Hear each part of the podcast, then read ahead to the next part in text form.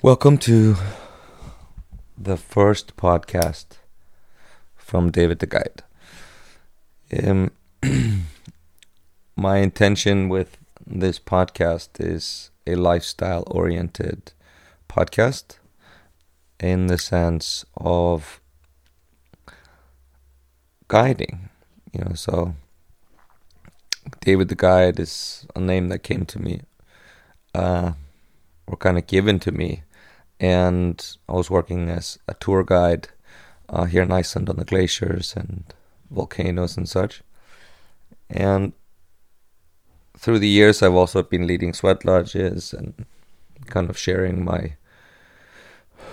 my gathering of information to live and thrive and heal and survive and make mistakes and whatnot through this life. And what I've realized is I am able to share a whole lot with people, and I'm grateful to all the people that have kind of given me that space to share with them and partake in their journey, whether it's on a tour or if it's in a sweat lodge or in a cacao ceremony or ayahuasca retreats or just, 12-step programs and all sorts. And my life is taking a big change. Became a father about 2.5 months ago. Still haven't met my son, Nathan Pieter, due to COVID and being restricted. And I haven't seen my partner, Lola, or my son, Leon. So it's been quite strange, and what I've mostly been doing is completely, you could say, reinventing, but also integrating the experience of what's going on, and then making it into another chapter in the journey of who I am as a person. And I think that adaptability is something that's very important right now, and important in general. And I think we all have that ability to do. And it's kind of like there's no one who gets out of, kind of having to take the punches that life gives you. And now, being separated for 8 months and not, witnessing the birth of my son and everything. What is most stuck with me is how capable, I am. And how grateful I am for having a son, whether I'm there or not. I'm grateful for his birth and grateful for his life and grateful for the opportunity to be in Iceland while they are in Argentina and taking care of what will then ultimately build a better base for a family to grow. And in that sense, also letting myself feel the more kind of what we would qualify as harder emotions, but to me, I don't like to qualify it like that today. It's more the deeper emotions, the sadness, and it's when I'm the saddest that I kind of learn the most, and I'm so grateful for that. And that what I've been most grateful for is how I've been able to just been so. I'm so grateful for being grateful, if that makes sense. And I've been just really happy with where I am at and where I've been able to be present for my partner and my son Leon and my family and myself, first and foremost. Because when I'm present for myself, I can be present for them and then present for my family, then present for my extended family, which are my friends. And for anybody who kind of seeks that space of joining a sweat lodge or that genre. So my main intention of this podcast is kind of share my thoughts, share my journey, and there could be stories, there can be examples, and I'm only human, and I'm doing my best and sharing from my heart and being as vulnerable as I can and working this into my personal ritual. And as you can see, is my voice is a bit raw now. It's after a sweat lodge that I had on Saturday, and we had a great group here, and it was amazing. A sweat lodge is just such a blessing, and I tend to lose a little bit of my voice because I love to sing and kind of don't remember sweat lodges at all, you know, once I'm inside the lodge, because it kind of just goes into a state of being, presence, and I love that, and just gives me feel like I'm servicing. I don't feel like I'm doing it for myself, although I do, but I feel like I'm a portal or a tool for something else, and what that is up to me to define, and but I just like it being mysterious, and I'm very grateful for having a sweat lodge. And it's been a year now, and Frank Frames Things has been documenting the journey, and we're now editing the documentary, or he's editing it. I'm just giving my point of view. He's great. He tolerates me very well, and he's a great fit for, energetically speaking, where we are a great team. And there's a lot of great people who have assisted on that, from you know, just so many people, and it's such a blessing. And the tribe just gets bigger and bigger and stronger and more vulnerable, and I just love having people in what I would call a tribe, you know, and it's such a big part of, you know, when a sweat lodge is, that I love to check that people are doing okay. You know, I'm very interested in people, although on the outside I might seem like a very, very kind of like a very outgoing person, which I am. So an outrovert, but I'm actually an introvert. I love my alone time. I spend most of my time alone, and then just when I'm with people, I am still very engaging, because then I'm completely ready to be with people. I don't like being with people to distract myself. I tend to kind of feel my energy very well, that I just need to be by myself and ask for that space, and it's great. And I just wish that if this podcast, and if somebody gets any knowledge from this, or any wisdom, or any, you know, funny whatever that helps them, then that's fantastic. And it would be just amazing to share whatever it is, and it's been such an amazing journey for myself, from kind of not knowing even who I am as a person just 8 years ago. And it was a big change for me in 2012. And it's a huge shift, and it feels like I lived another life before that, and then a new life now. And it all started from me becoming sober.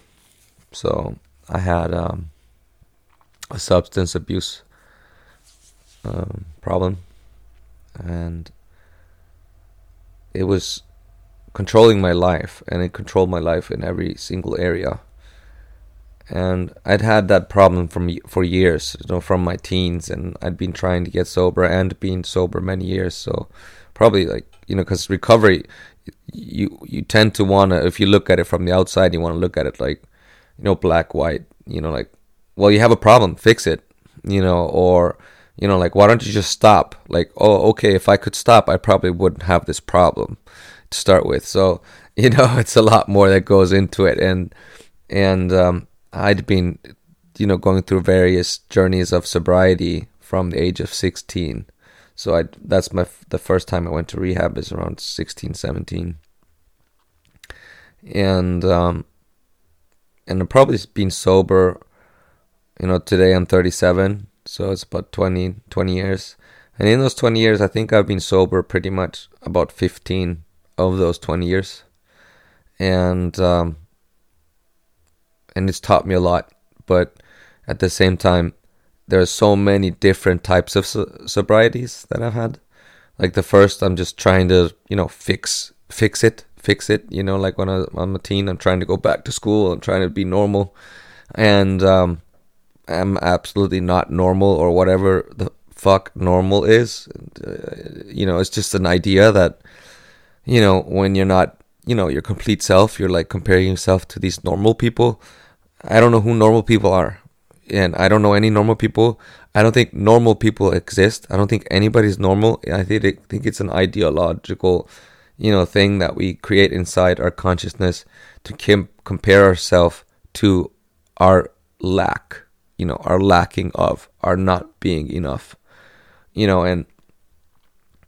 And when I was 16, I was, you know, very high and lacking of all sorts of things, you know, most evidently self-compassion, understanding, and gratitude, and emotional, you know, understanding of who I am. But I think that in very many senses is normal for a teenager. And then if you go through many, you know, traumas, you know, in your youth, it can affect how you come out as an adult. And we're all different, and we all go through trauma. You know, not everybody has to go through severe, you know, traumas for it to qualify. There's no qualifying bar. It's no test. Is life is traumatic. Being born is traumatic. You know, it's so. I think we all need to acknowledge ourselves where we're at, and if we're able, you know, to get away from that comparison. It's such a blessing, and it's such a journey. And then every single sobriety after that, you know, I was sober for 3 months, and then I started again, and then, you know, and then a year later I tried again, and then a year or two after that I tried again, and then at 23 I actually stayed sober for about 4.5, almost 5 years, and it was probably the worst period in my life when I was sober from 23 to 28. And I got my life together. You know what I'm saying? It's I went back to school. I got my diploma. I, you know, kind of fixed everything financially. And kind of became that what I thought I lacked. You know, and got a nice car and got an apartment. And kind of lived the life that I thought I should live. And it just gave me nothing, and strange to say, it just gave me absolutely nothing. And I kind of like, with every day and week and month and then a year that passed, I just felt more empty on the inside because I was trying to fill it with what I thought was happiness, which was things and you know, I had no sense of, you know, friendship with myself. I had no sense of, I just was absolutely not my friend. I did not take care of myself in the way that I take care of myself today, which is listening to myself, respecting myself, giving myself the time to kind of make mistakes, and that it's okay to be human. And that it's okay to be me, however I am. And then the biggest blessing of them all, which was, it's just strange to say, is that I relapsed after 4.5 years of sobriety. And I completely lost my mind. I'd never been as sick of, you know, like mentally sick as an addict. And just daily usage, you know, just absolutely just completely lost it. You know, it's It's and the blessing inside it is, I thought I would never be able to get sober again.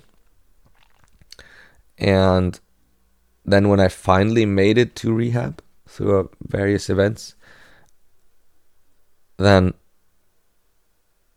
I had this opening of like, wow, I can feel it, like in my bones and my spirit and my emotions, that I really want this. I really want myself. And it's so weird, and I get goosebumps as I say it, for the first time as, you know, a 29-year-old, to realize that I loved some part of me, that I had this resilience of, that I actually had this love for myself, and that I was ready to, you know, kind of be with myself, like inside this existence. And then slowly but surely, I gave it my all. I actually relapsed after, like I went into a detox facility, and then I relapsed after like 3-4 weeks, met a wonderful human being called, I won't say what his name is, and he taught me how to meditate, and became my sponsor, and you know, he taught me like some things about like, you shouldn't do this, you shouldn't do that. And then I couldn't let go because I was kind of in the circulation of, you know, the underworld, and I didn't do exactly what he told me, and then I relapsed. And then I came back. I only relapsed for about 10 days, 2 weeks, and then I contacted this man again, and I said, hey, I'll do anything to be sober. He said, well, you had your chance, you know, and that's really great advice. You know, he had the self-respect from himself. He's like, well, I gave you a chance. You didn't take it. You did what I told you that you shouldn't do. So I don't want to waste my time. And I was like, I will do anything to become sober. I'll do anything you say. And he was like, whatever. He's an older man. He's like, whatever. You know, just go to rehab and call me when you're done. You know, it takes about 2 months. So fortunately enough, I was able to go to rehab the day after, and I took 2 months. But every single day, I called this guy every single day while I'm in rehab. Like, hey, it's David, what's up? You know, and he told me to call him after rehab, but I was just like, I'm not letting go. I'm doing everything. I'm doing like 1,000 times more than I'm asked to do, and I'll do it for just like forever. And that attitude has stayed with me since, that I just do 1,000 times more than I need to do to survive, and I put that energy into growing. And it can be on all levels. Like, I'm willing to try anything new. You know, I was very boxy before because I was trying to fit into boxes, and then I realized, like, I don't even have a shape, so why am I trying to fit into a box or a triangle or a circle? So I don't know what shape I am. So then I just became spirit, you know, and I didn't know it at the time. And since then, it's just been growing and growing and growing and growing, and just like got into meditation and even tried yoga. Although, like, you know, I go in and out of yoga, and then like I'd always been in sweat lodges, but then I just like really kicked in, and without before knowing it, you know, I had my own sweat lodge, and you know, and kind of like got out of debt. I had like, you know, $100,000 of debt, and I got rid of it in 4 years, you know, and just. It became a journey, and that's what I hope that this podcast will be, a journey where I can share that journey on a bigger scale with those who might be out there that are looking for, you know, or vibe with it, or are like, okay, I get this guy's energy, and I really do, you know, connect with it, and there's something there, like undefinable or definable, but just, it's all temporary. When I define something, it's temporary, so it doesn't matter that much. But if I, you know, somebody relates, like, please reach out. And it's part of also where I want to grow. I feel like now, like I was saying before, I'm actually a very private person, or like a private person about my energy, but I'm not private about my trials and what has been, you know, my biggest triumphs, you know, through my trials and errors, because I think that's what grows people. And I think that's not something I want to hide, you know, and I usually don't share things while I'm going through them. I'll share things when I've kind of gone through them, learned from them, integrated them, and then I'll share from that point of view that I kind of understand it more, because I don't want to jump the gun and say something that might kind of, you know, when I'm still in that process of integrating an experience, a human experience, which I really love. So if you feel that you vibe with this and you want to reach out or just comment or subscribe or like or share, please do. And I'm trying to keep them short, just, you know, maybe 30, 40 minutes per day, something that, you know, I can share with people and that they vibe with. And I will be starting PTSD based counseling, spiritual guidance, and all sorts of lifestyle guidance, where we can have one-on-one sessions and check out where you're going spiritually, where you're going mentally, what's going on, if I can kind of, you know, counsel you into the right direction, or just need a space to be heard and seen. And that's where I've been feeling for a long, long time. It's a big step for me, and I've been kind of holding onto it for 2-3 years. And I'm going to open myself up to having